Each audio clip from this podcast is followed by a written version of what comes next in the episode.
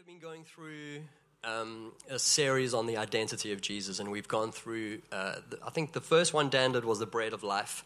Uh, Ryan did um, the Word became flesh, and then last week Dan took us through Jesus when he says that I'm the light. This week I'm going to be talking on the Good Shepherd. So can we uh, flick on our devices to John 10 verse 11?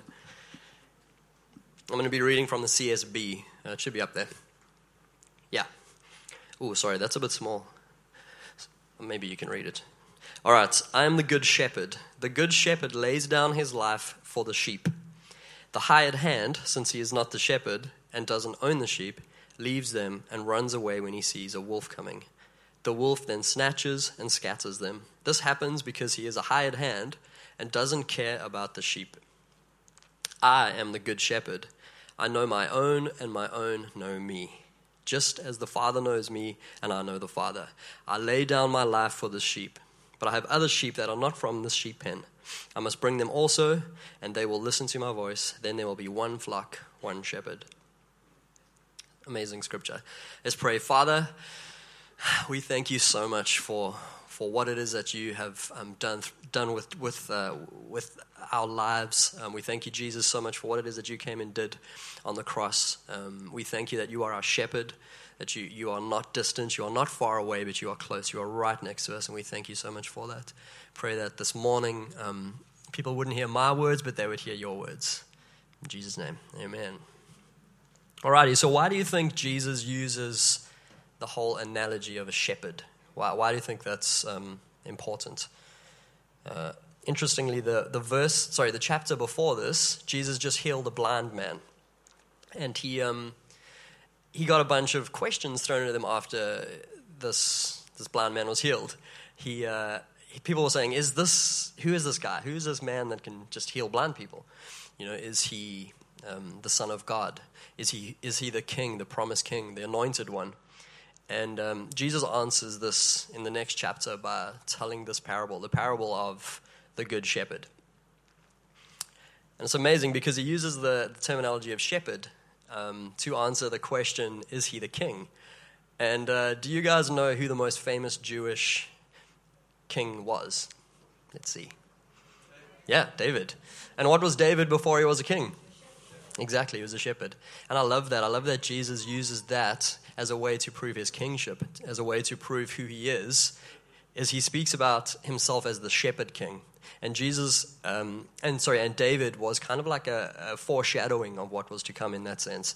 And it's so important that a king understands what it means to be a shepherd. And I think that's the very reason that David was the most famous king, was because he understood what it mean, meant to be a shepherd. Um, he's showing him that the heart of a shepherd sorry, he's showing them that the heart of a shepherd um, is a king's most important quality. And David understood what it meant to be a shepherd. He knew this before he was a king. We can see this uh, in Psalm 23, the psalm that everyone knows pretty much off by heart. The Lord is my shepherd, I have what I need.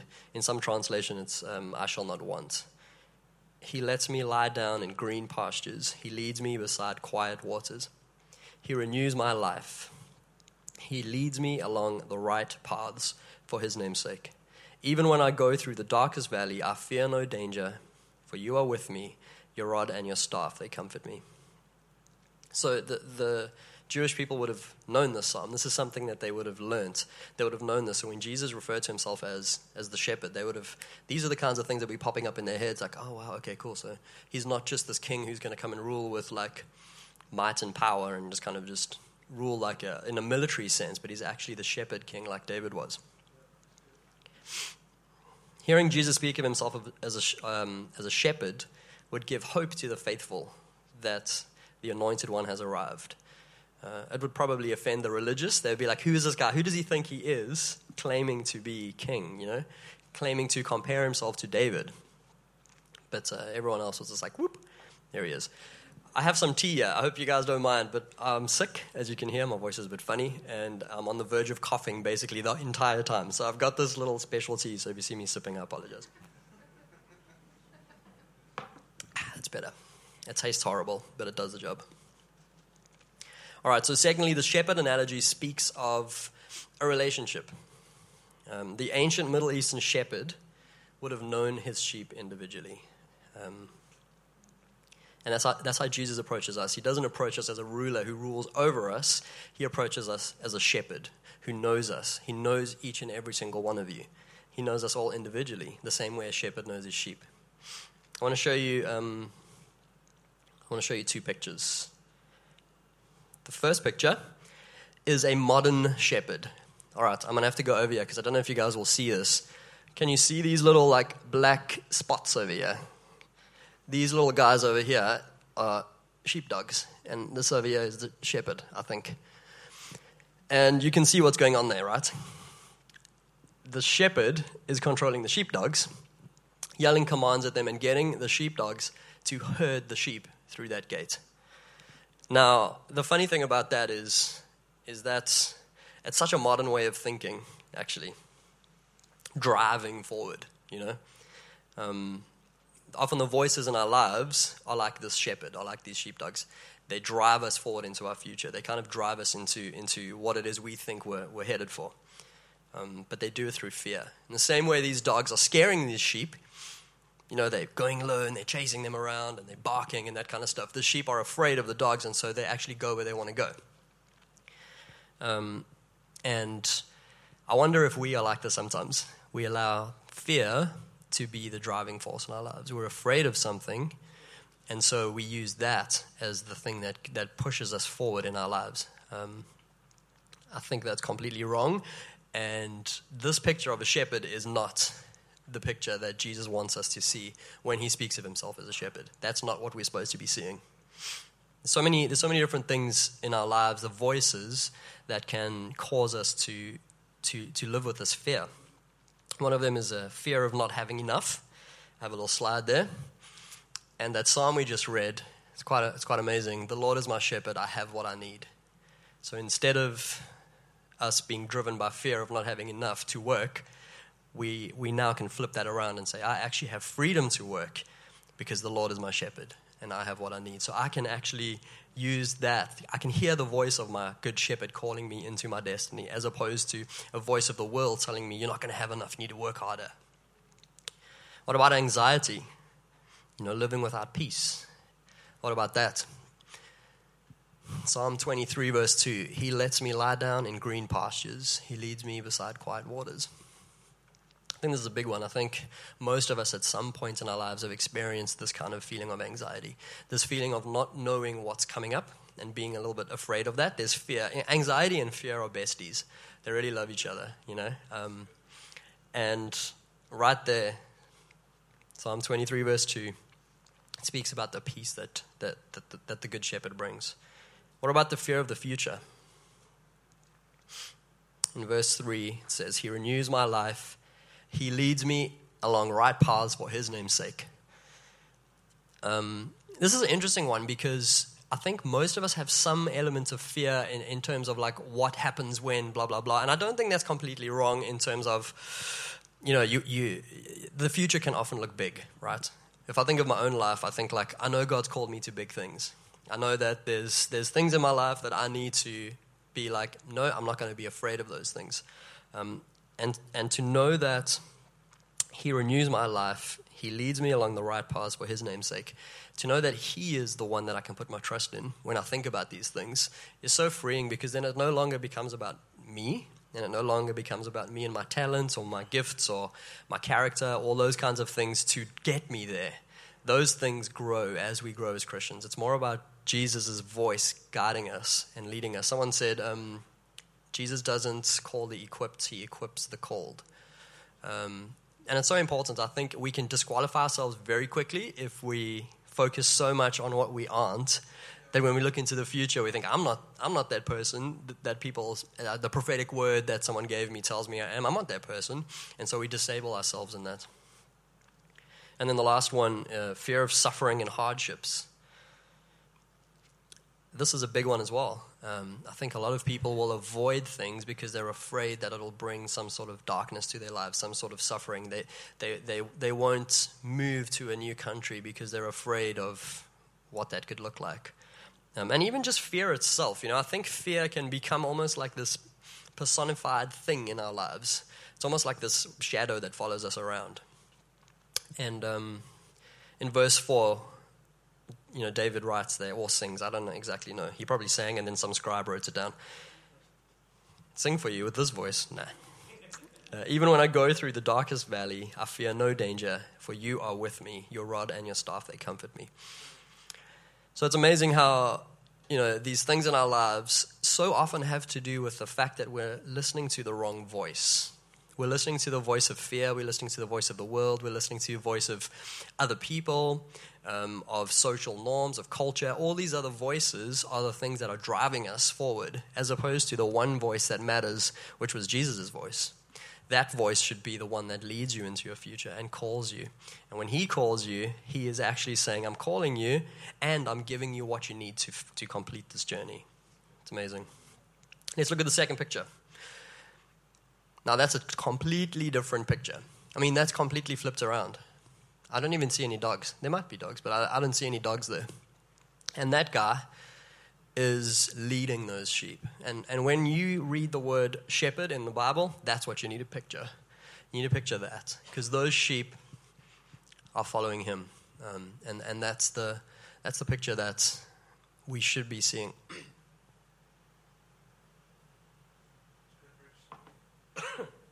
Sorry, I got the black lung. The Middle Eastern shepherd calls his sheep, he leads the way. His sheep know his voice and trust him. And when you understand that Jesus is a trustworthy shepherd, you don't have to be fearful. He never drives us out of fear, but rather calls us by name to follow him into our future. Um, I was listening to this guy speaking on a YouTube video. He went and spent a few nights with a Bedouin shepherd family um, in the Middle East somewhere. And he was just telling the story the one night he went out, and in this family, the girls were the shepherd. This guy had a whole bunch of daughters, and he trained them to be shepherds, which I thought was quite cool already. Anyway, so the girls go out, and he went with them, and the brother came along because the dad was like, you, you know, these are my daughters. This is a bit weird. So, anyways, the brother went along, and and the one girl. Uh, took these um, this little flock of sheep that she had and put it in the sheep pen. And then other shepherds came and they did the same thing in the same pen. And now there's one sheep pen and multiple sheep in there. And this guy's thinking like, this is going to be interesting. It's going to be an interesting thing tomorrow to sort out whose sheep goes where, and is this guy going to steal my sheep, and all this kind of stuff. Um, anyways, and then she goes and lies down across the entrance of the sheep pen, and that's where she slept that night because she was protecting the sheep from two things one, from running away, from leaving the, the flock, and secondly, she was protecting the sheep from predators. And um, I thought that's such an amazing picture. You know, and, and Jesus says as well that I'm the gate, and I know I'm not supposed to be preaching on that as well. But yeah, Jesus says, I'm the gate. And it's so incredible to see that when he spoke about that, they would have had this picture in their minds of the shepherd lying across the gates of the sheep pen, preventing predators from coming in, but also protecting the sheep from, from leaving and running away.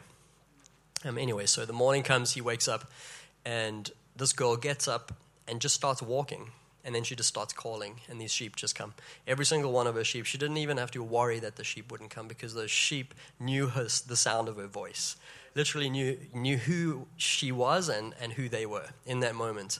They knew they belonged to her, and, and the sheep just followed. Thought that was a very cool little story. All right, Luke 15 in the CSB again. This is the parable of the lost sheep. All the tax collectors and sinners were approaching to listen to him, and the Pharisees and scribes were complaining. This man welcomes sinners and eats with them. so he told them this parable What man among you who has a hundred sheep and loses one of them does not leave the 99 in the open field. And how cool that we sang that song, Reckless Love, this morning. Um, right there in that song is that, that thing about Jesus coming to find, find the one. So he does not leave the 99 in the open field. Sorry, he does leave the 99 in the open field and go after the lost one until he finds it. When he has found it, he joyfully puts it on his shoulders. And coming home, he calls his friends and neighbors together saying to them, Rejoice with me, because I have found my lost sheep. I tell you, in the same way, there will be more joy in heaven over one sinner who repents than over 99 righteous people who don't need repentance. You know, Jesus cares about the one who is lost. You know, he cares about us all, but he cares about the one who is lost. And maybe you are that one today. Maybe you're feeling a little bit lost. Maybe you're feeling far away from the voice of Jesus.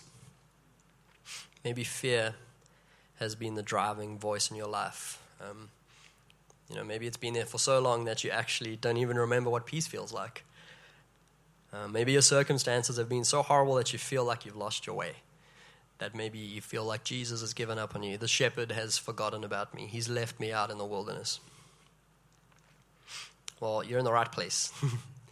Because uh, clearly you've heard some kind of call, you've heard some kind of voice to bring you to this place today. And Jesus is calling your name. Um, he's calling your name, and he's saying it's time to let go of that fear, and it's time to take hold of me, to take hold of the Good Shepherd. He is the Prince of Peace, after all, you know. I love that Jesus was a friend of the sinner. I think that's so cool.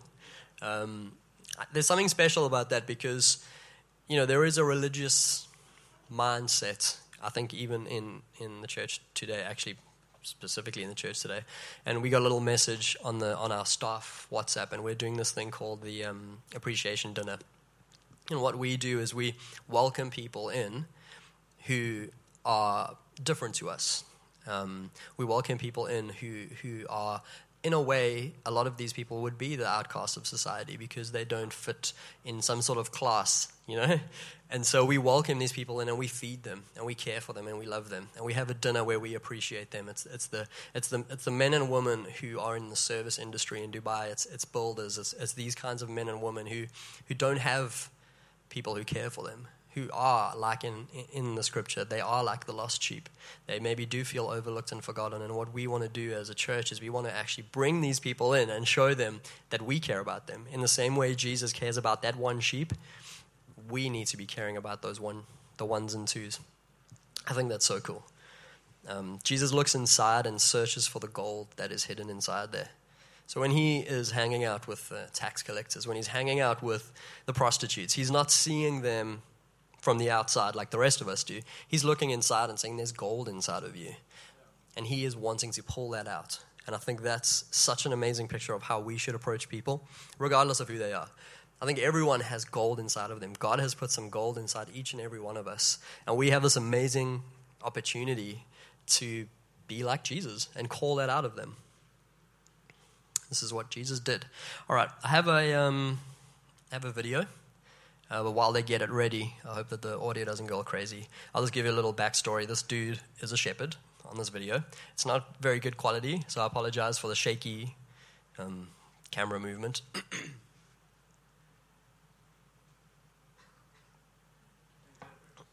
Thanks.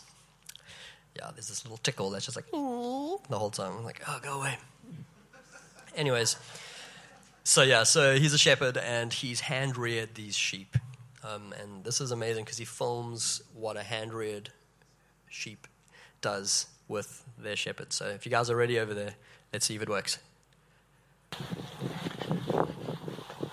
Come on! Come on! Come on! Come on! They're doing it really good because why? I read them myself, hand read them. So there's the leaders gone through. Followers aren't interested. Come on! Come on! That just shows you how leaders and followers are different. It's amazing. Um, you know, to see that in action, there's a little sheepies. Uh, it's a longer video than that. So I chopped a whole bunch of stuff out, but basically they were just in one field, locked away, um, and he wanted to bring them into this other field to eat. Anyways, and he goes to the gate and he lets them through. Um, so they, they go into the field where there's some green grass, and um, then he keeps going past this field. And as you could see, the followers followed him. But it's so incredible, and I was like, in that moment, I was struck with this, like, oh my gosh we are like this sheep sometimes. You know, a lot of us are following after Jesus and we are like those leaders, you know. And we are um, following his voice. And, and yes, there's these temptations around us. Oh my gosh, look how good this grass is. It looks so yummy. But we keep going because we hear the voice of our, of our shepherd who has been there from the beginning.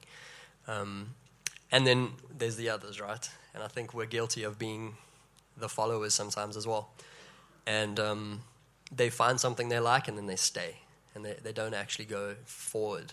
And I think sometimes we can be like that. We can, we can look at our circumstances and be like, okay, I need to protect this. I need to protect what I've got here. And, and you hear the come on, come on of Jesus' voice, and you're looking, you're like, nah, not moving. And, and people around you doing the same thing. And we start to camp around what was provision, we start to camp around that thing. Um, and it's almost like a challenge, I would say, is that are you allowing your circumstances or where you find yourself to be the source of your fulfillment? Or are you finding that in the voice of the shepherd? Um, yeah, another thing I think could maybe be fear. You know, you're in this situation and you you're thinking, "Wow, finally, I'm finally somewhere where the grass is green." Like, oh, I'm too afraid to actually move forward because I don't know if the shepherd is actually going to take me somewhere better than this. This is this is good. I want to stay here, and and the shepherd's voice is calling us.